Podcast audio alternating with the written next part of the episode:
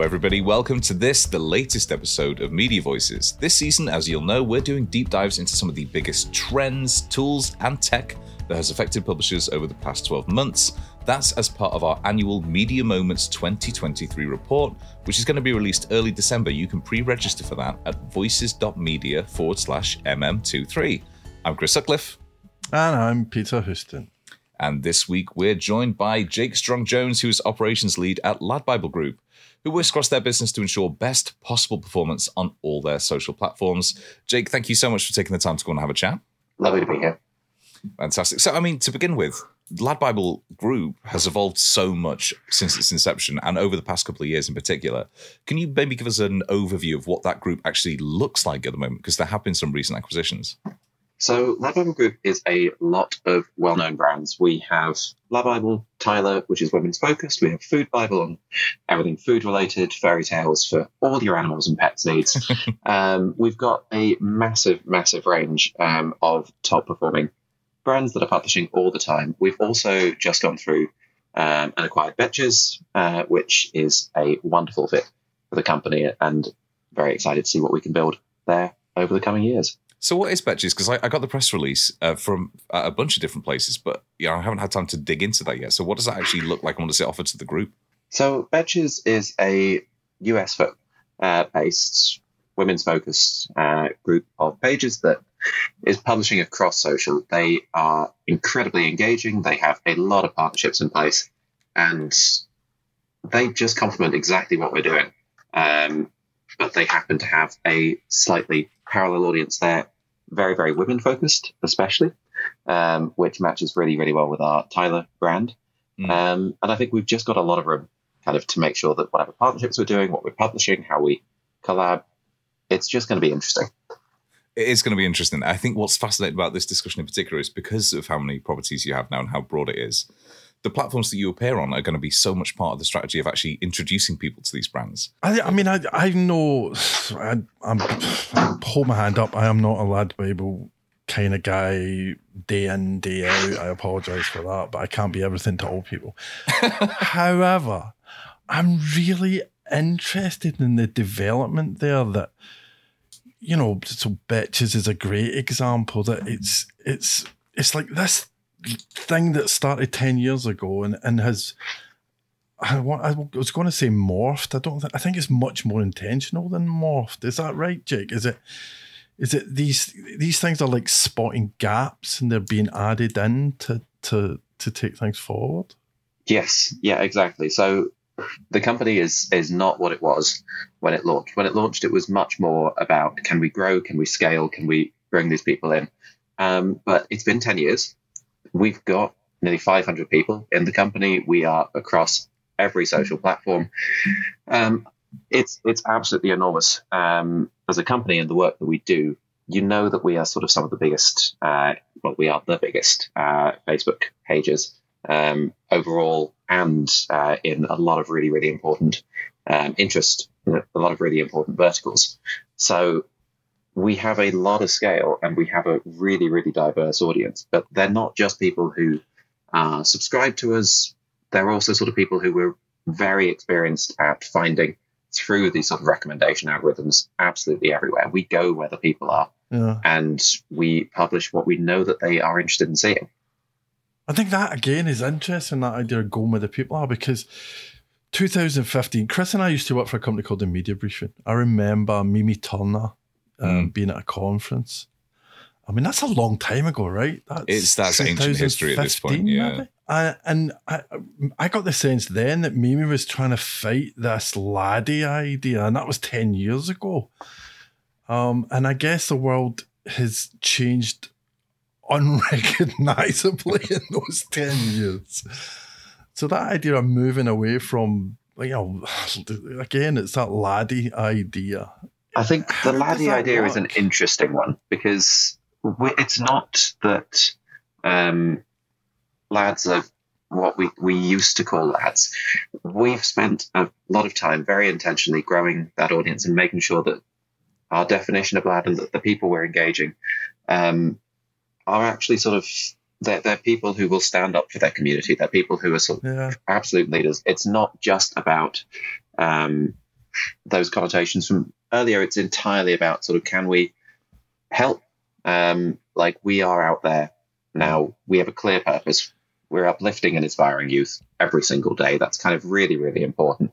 My uh, my girlfriend's group of friends call themselves the lads. So the, the semantic shift there has been pretty intense.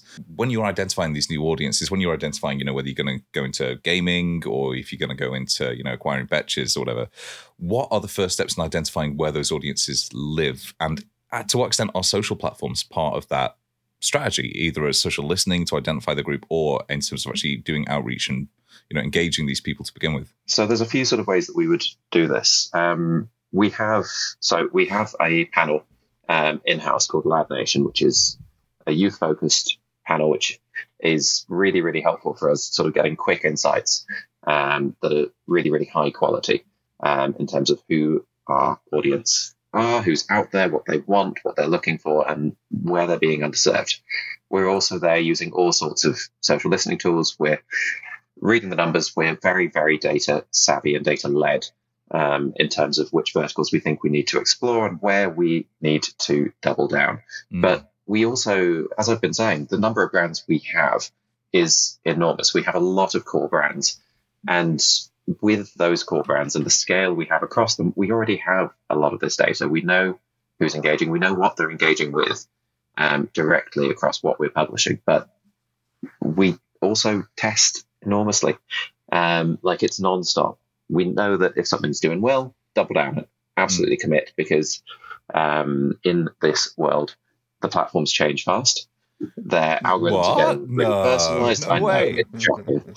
Um, but it means you have to be ready to pivot, but also ready to commit. Um, and that means you're not just um, doing one thing, you're also in the background sort of aware.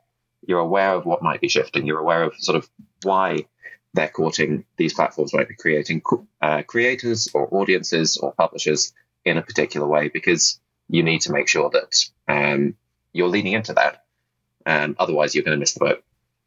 I think me and Peter both, for the benefit of the listeners, both visibly reacted where you said, you know, you have to be ready to double down or pivot there because we've spoken at length in the past about how you know publications have been forced to change their strategy on the head of a pin based on you know algorithm changes or because platforms have completely changed their priorities.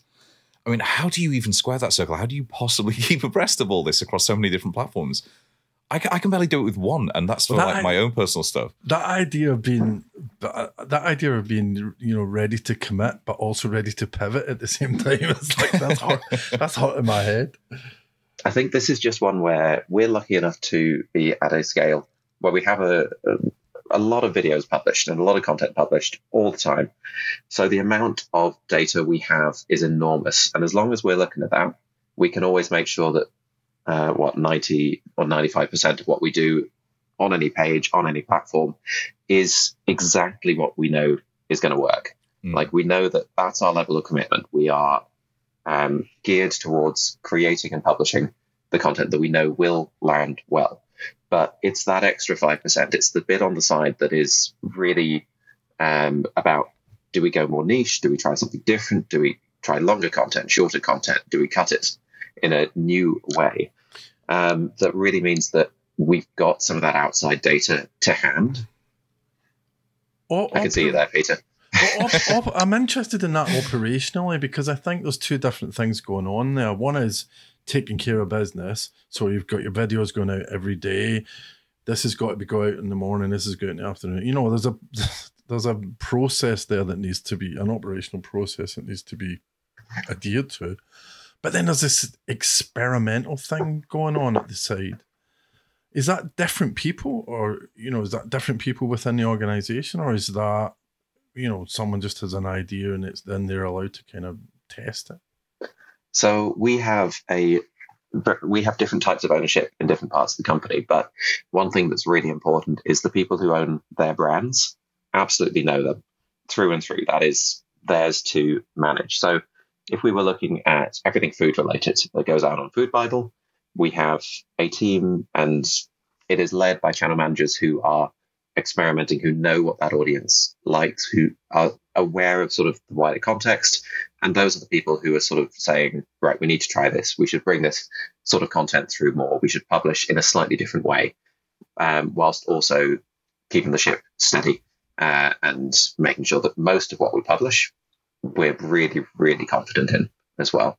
So we've got a couple of layers, but I think having clear ownership means that people know what they're testing and they have an expectation of what is going to be the response to that. And is there a remit to do that? Is there a responsibility on you know the the, the teams uh, within each of those verticals to test and see you know what is going to be the new best practice next week for actually getting Absolutely. attention?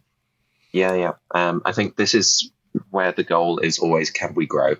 Can we maintain an audience? Can we keep scaling? And so those teams, they are really keen. We wouldn't bring people into the business who didn't want to try new things and work in this absolutely mad uh, industry that we're in, where it's not the same tomorrow as it was yesterday. Um, so you have to be ready. You have to keep changing. You have to you have to grow. I think it's fascinating that this is now, you know, the, you were talking there about getting people in who have that mindset. And the culture difference between, I suppose, what used to be traditional publishing and what is now kind of digital first publishing, where you have to have that experimental mindset, is is so vastly different. I always talk about the fact that you know, Horse and Hound, uh, the magazine, I got told that if they put a wet dog on the cover, their sales were four times higher and so that was just kind of best practice for decades for them was just to you know sales are a little bit low mm-hmm. stick a wet dog on the cover but there's no reliable source of wet dog traffic for lack of a better term on these social platforms so this idea that you have to be experimental is fascinating Well, I, I, oh, I'm going to argue with that though. There Yeah, is- go on. Well, there's the, the, the, I know you can't create a viral video as such, but there's a there's a niche there, uh, and- and it's not a small niche; it's a huge niche of daft content that will always get you some kind of Hmm. attention. Is that f- is that am I am I showing my ignorance of of what's going on at Lad Bible there, or is that still true? You know, is it still daft shit that gets the biggest, that gets the biggest traffic? I think we, that that's not the way we'd phrase it. Uh, we're looking at this more as you can have content that's really that's viral. We have sort of viral videos which we are which fit into that miscellaneous category of we know that people are interested, but it doesn't really go down um, in too many other uh, clear categories. So we are dividing things up. We're making sure it fits our brands. Uh, we're creating things that make the most sense for where they're going to live. And it's impossible to sort of say, we know this is going to work. Hmm. I like we speak to our editors all the time as they're sort of creating a lot of this content. And a comment I was hearing yesterday again was that they might spend hours and hours and hours creating a video that they're certain is going to land, and sometimes it doesn't. Sometimes it gets a few hundred views versus the one that they create incredibly quickly that just is perfect and absolutely flies. So um, we are yes, there's a science to it. Yes, we do all the right things because we keep learning. We we have our basic principles, but again, they evolve and they're different per platform. But also, it's always it's it's in a lot of ways still a shot in the dark. You are experimenting all of the time and learning and changing, and that's kind of where a lot of this pivoting comes from. I feel like that's such sod's law that idea that you can just quickly create something because it's you know you've seen some news and you want to get it out and that's what really goes viral and almost defines the brand. It reminds me of you remember um, the band Survivor. Uh, they like they Sly Stallone came to them and said, "I want a song for Rocky." And they gave him two. One was like this one that they put their heart and soul into, and the other one was Eye of the Tiger, which they like tossed out in like 20 minutes. And of course, that's the one that picked it up. And that just seems to me to be like social publishing at this point. You never know what the audience is going to respond to. You know, not everybody Sly Stallone, but still. But sometimes it is that um, quickly created content that really is true to something that sort of hits its message uh, like perfectly. That means that people who are seeing it, they they understand. It's not always about sort of meticulously slow crafting. It can just be about absolutely nailing something and getting it bang on. Mm. BuzzFeed had a similar reputation for for uh, as to old school lad Bible for doing cat gifts and you know as what I've described as daft shit. And then BuzzFeed got got serious with BuzzFeed News, and they went off and they did some Pulitzer Prize winning news for Lad Bible.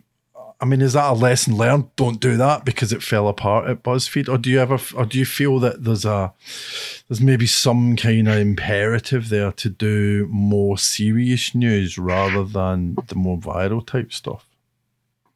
I think this is quite a quite a broad question, and it's one where we have a really effective um, editorial team who are creating, and it's primarily sort of um, entertainment content, but there is enough.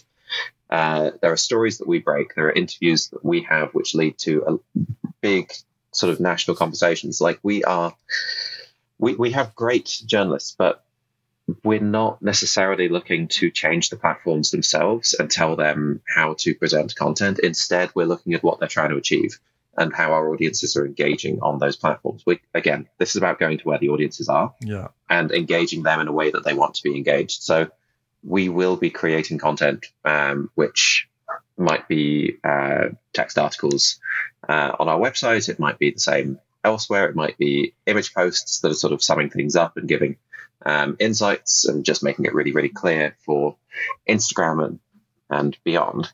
Hmm. I think the sort of news that we create and share is is varied, but it's social first. Um, and I think if you look at our video journalist team, for example, as well, who are out there filming really interesting stories um, and factual pieces with incredible people who've, who've lived um, through either challenging times or had amazing experiences. I, I think this is about can we bring the sorts of um, stories to life and to our audience that we know that they will want to see.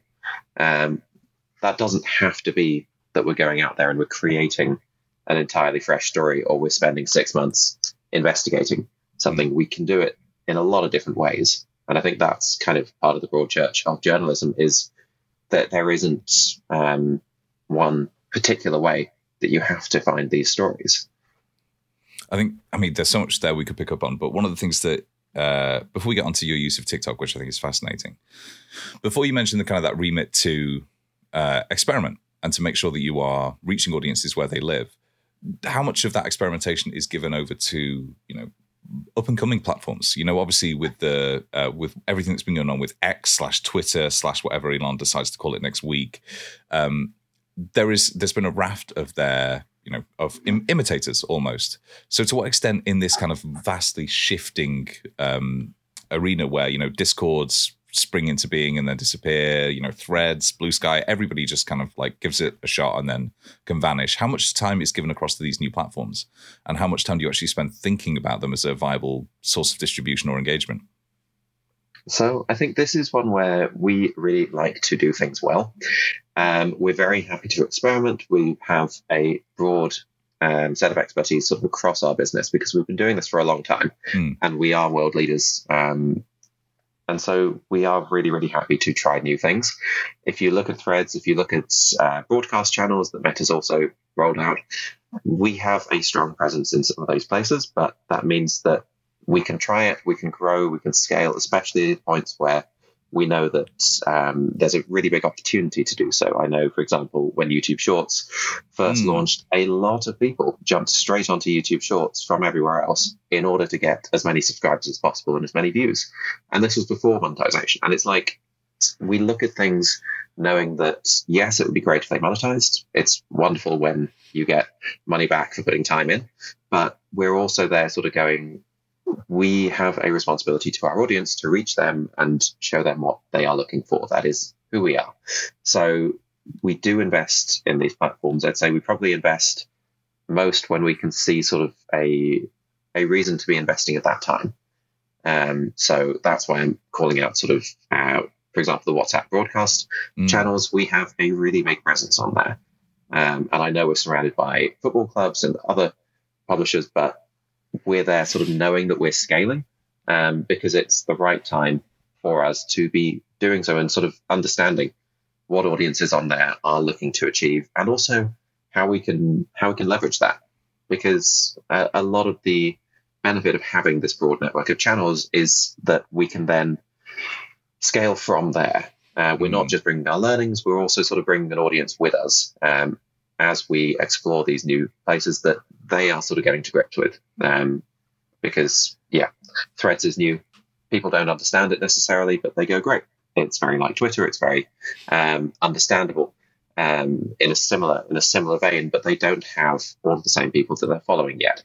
Mm. So we're one of those familiar voices who helps sort of bed them in um, and helps them have a reason to stick around.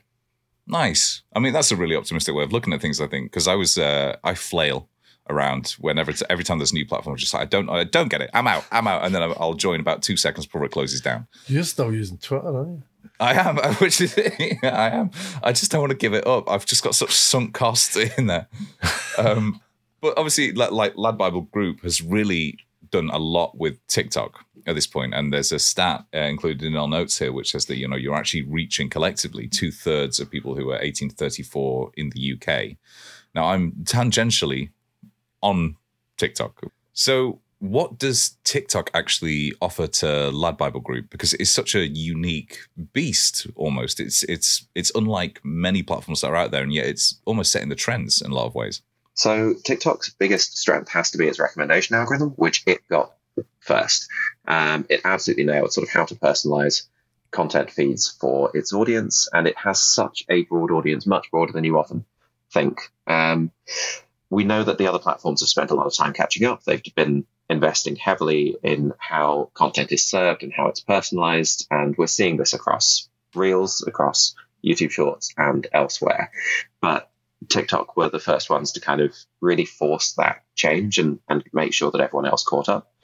For us, it has to be a place that we are engaging, um, especially sort of uh, a really young audience. Hmm. Like we have a young audience across our platforms, absolutely, but it's uh, a really, really important one for us just to make sure that we are at the cutting edge, that things that we publish completely land. Um, but we're, we're sort of making sure that as we tailor for TikTok as we work with them and sort of keep keep publishing on there, um, that we keep seeing a return, and some of that return is going to be again part of our um, panel Lad Nation. Sort of, we have a lot of people sort of coming through from there who join um, and who are part of our our research side of things. Um, but we're also sort of we're, we're just growing a lot of our brands. We're growing a lot of our audience, and that's really important to us. Can you make money on TikTok? It's a great question. Uh, yes, yes, you can. Um, you can make money a lot of different ways, uh, most of which are tools like that involve um, partnerships and uh, making sure that brands are on board and they're paying you directly. But TikTok also offer ways that they will pay you. So we have spoken to them a lot about their series tool, which I really like, which is a way of publishing content behind a paywall. So people can buy courses, they can buy um, just interesting videos that will then be ad free, which opens up the opportunity to actually publish things which are not advertiser safe, but which are really, really interesting and relevant to your audience um, because it sort of it sidesteps those needs. But there's also a monetization program, Pulse, which has been rolling out Mm. and which is going to be very, very exciting for a lot of people. Um, you cannot wait to see that properly out there in the world. I, I'm I'm just seriously worried now that Peter's going to try and start, Start making some TikTok TikToks. Yeah, yeah, exactly. Now that I've got all It's that worth it. time that I used to spend on Twitter. They do long form, uh, and people often forget that they do long form, but they are investing much more heavily in content that's over a minute long than the short form at this stage because they know that that's the the gap in their market where they're they're really trying to make sure that they fill. That still blows my friggin' mind. Long form's over a minute long, and and and short form is like what? It's like it's it's just a different world. It really is. It's uh, We'll get it. it's it. fascinating. We'll get it one day. Well, one of the things that I keep coming back to in this conversation, because I, like I say, that this is not an area that I necessarily know huge amounts about, but what I find fascinating about it is the growth that you guys have had over the last however many 10 years or whatever and on these different platforms but i still keep coming back to this thing of you're always going to be at the mercy of these platforms Mm. um and you know you, the people at, at, at lad bible group are not silly people. They know that. They're aware that the you know the the price of shares can go up as well as down in relation to to platforms. How do you deal with that? How do you just mit- how do you mitigate that? I think this is where we have to diversify. And for us, diversification, a lot of that is kind of making sure that we're present on all the platforms that we are, have relationships with audiences uh, everywhere, but also we become someone invaluable. Sort of um, my personal take on this is more about the volume of content that keeps increasing um, absolutely everywhere. We have we have more and more videos. We have podcasts. We have absolutely everything, kind of, which is competing for people's attention. But we also have um, a lot of new ways that cut through, and some of that is, as we were talking about on TikTok, like these recommendation algorithms, these ways of personalizing that content. But it's also reliant on um, that creation, that curation Mm. is something which you also trust creators and publishers to do. Like we are one of those voices, and no matter where we are, we, people know us for great content. They know that we will be publishing things that they want to see, and we're doubling down on those niches per brand. But it means that no matter whether we're on Blue Sky or Instagram or TikTok or YouTube or wherever we might end up, we are someone people would actually be interested to follow because they know that we will help them cut through the noise and help them find things that they want to stick around to see. You, you mentioned Blue Sky, and I was like, "What the fuck is?" Oh, it's like that's how fast it's moving. That I I like it's my job, and I almost completely forgot about Blue Sky already. i think that Yes. idea so you were talking about personalization but you're also talking about you know platform specific type stuff and i think Mm. that is really interesting again in the context of you know being where the audience is but you also have to be there the way they expect you to be or they want you to be on those platforms i think that again is interesting I think that's right. And I think it's really interesting over the last year or so as we've had platforms trying to mirror each other. They're Mm. trying to make life as easy as possible for the creators and make sure that content is usable no matter where you publish it. Yes, they want to be first. Everyone wants to have videos first from whichever creator or publisher it is, but they also just want to make sure they're not left out, um, which has meant there's been a sort of a, a shift towards can we standardize the videos? And this is where short form is especially kind of interesting. Um, and I think what will be really intriguing is sort of watching as over the next year or, or more, these platforms then start to diverge a little further and make sure that their offering is unique. For example, TikTok going for videos that are more than a minute long, they're really pushing for the long form. You've got YouTube with its interesting links between Hmm. short form audiences and long form audiences and related videos, uh, which now pop up at the bottom of every short. You can always create put a link in that pushes to a long form video, so you know that you can use that as a marketing funnel and actually divert people through. And in terms of sort of reels um, and videos across Facebook and Instagram, there's a degree of sort of you're able to post things on Instagram that appear directly on Facebook. You are sort of starting to simplify the processes there um, for creators on Instagram to make sure that they are actually across both platforms.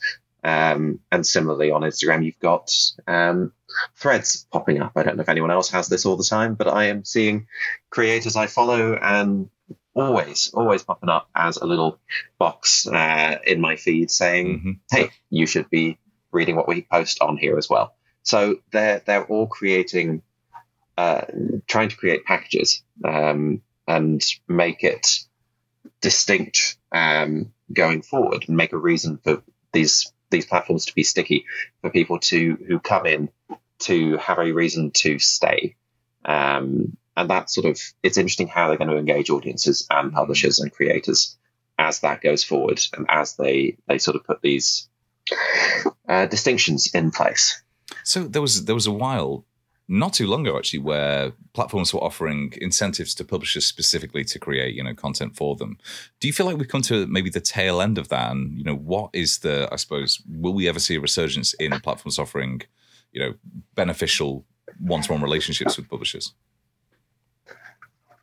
I think it's not clear kind of which way that one's going because we are seeing more that platforms are becoming um, some platforms specifically are becoming a, a place where you facilitate the deal between brands and creators and publishers sort of directly. It's more about can they handle that relationship? Can they facilitate everyone else being there and having a reason to come back more than it is um, can they create the content in the first place and ensure that that is is exclusive to them. Um, we might see it move in that direction, but I think we haven't seen any big moves towards exclusivity or towards um, that level of commissioning.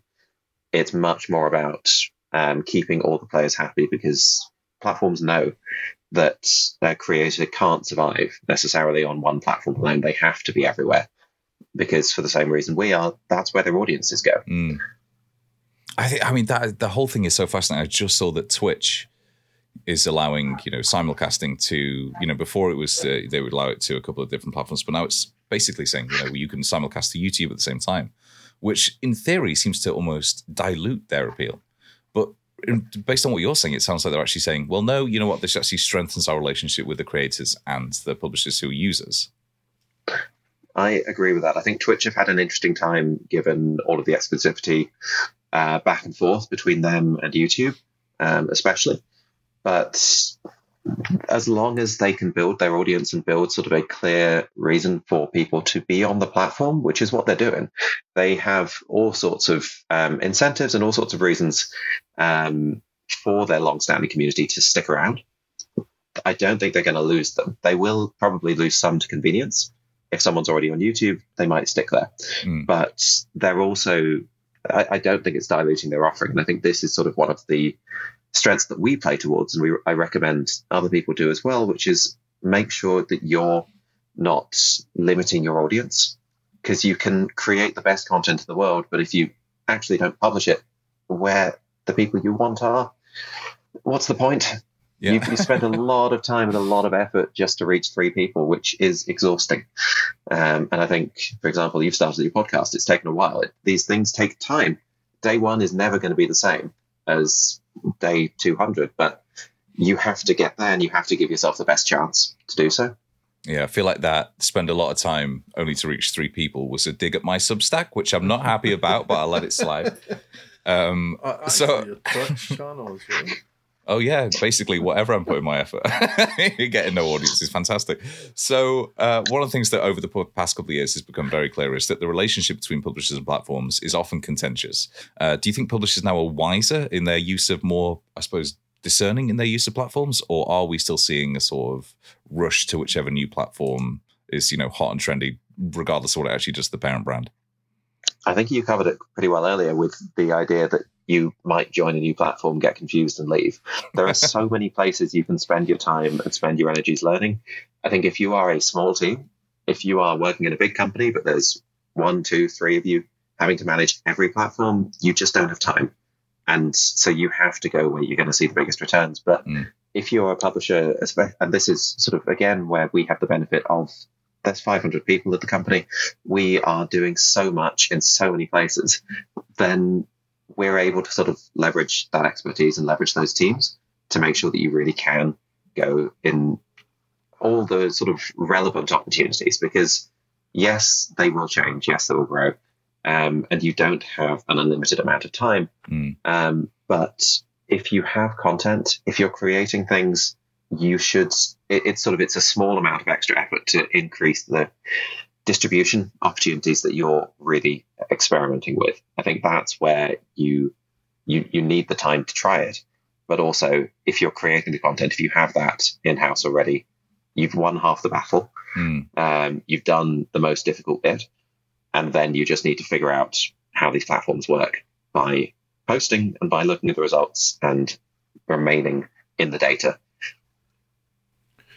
I think that idea of putting content at the center of it, you know, content vis-a-vis what you are producing that's different from other people um, is interesting again because I don't think that's necessarily the way people would look at social first publishers, but actually listening to you talk about it, listening to you saying about being where the audience is, looking at the data and seeing what what lands. Um, I think that that's a, a really kind of interesting take on that. That it is about content. It's not just about daft shit, as I've called it two or three times. It's about understanding what those audiences are there for. And, and you're right in that sense. I don't think publishers in the past necessarily thought about the platform audience. I think they just thought, okay, I've got this stuff, I'm going to get it out there because it's free and it's you know distribution at scale. And actually, what you're talking about is much more considered than that. You can start with the content and knowing, yes, it's free to publish in all of these places, assuming you have the time. But yeah, we tailor, we tailor everything, and I think that's why right now is such an interesting point because everything, the the needs for each platform um, for some content, for short form especially, have consolidated, even if long form is still quite quite different. Um, and so this is an interesting moment. If you're going to test right now, is kind of the time to go. Cool, I've created this. I don't have the energy or the time or the team to really tailor it, so I can try it a little bit more broadly. But it's going to change and it's going to grow. We're seeing that happen per platform, um, and that that's just got to keep happening. Mm. One last thing that I wanted to ask about is recently I've been talking to a bunch of brands outside of publishing who are using social platforms for brand building in a way that they didn't think would be possible, you know, even a couple of years ago. It was very much seen as a sort of, you know, we'll use it as a broadcast method. But now they're using social platforms for community as well. Do you feel like there is a a danger that we almost replicate that early mis- those early mistakes we made where we almost put all the community management onto these social platforms and didn't then deliver value back towards the owned and operated you know platforms that publishers have. I think you there's so much room for that. It's mm. it's really really important, and it fits into that principle of going to your audience because if people don't have a reason to go off platform or don't have a reason to go and find you um, expl- explicitly, then you have to go and find them, mm. and you have to give them value. Like this is where content comes back to it again. Is if you're serving them up with something that is kind of saying, "This is me," that's not the same as going, "This is why you should watch it." This is going to help you in your day to day life. This is going to entertain you or going to um, like find your find your hook, find your reason, um, because it's not just about surfing the algorithm to reach people. It's about making sure that they want to come back and find you again. Well, that has been a fascinating. I mean, it's whistle stop. Of course, it is. We we can't discuss every single platform in depth in the depth that we would like to in this one podcast. But Jake, thank you so much for coming on and uh, taking yeah. us through that and uh, educating Peter about both I've, Bible you know, I, and I, social platforms. I've said that a couple of times. This is not my uh, this is not my natural oeuvre, but I, I find this conversation fascinating. I've really, really enjoyed it, and I've learned a lot. Which, you know, every day's a school day. That's good. hey, so, thank you both. Really interesting. Fantastic. So, Jake, if, if anybody wants to sort of reach out, find you, where's the best place to either find you or LADbible Group?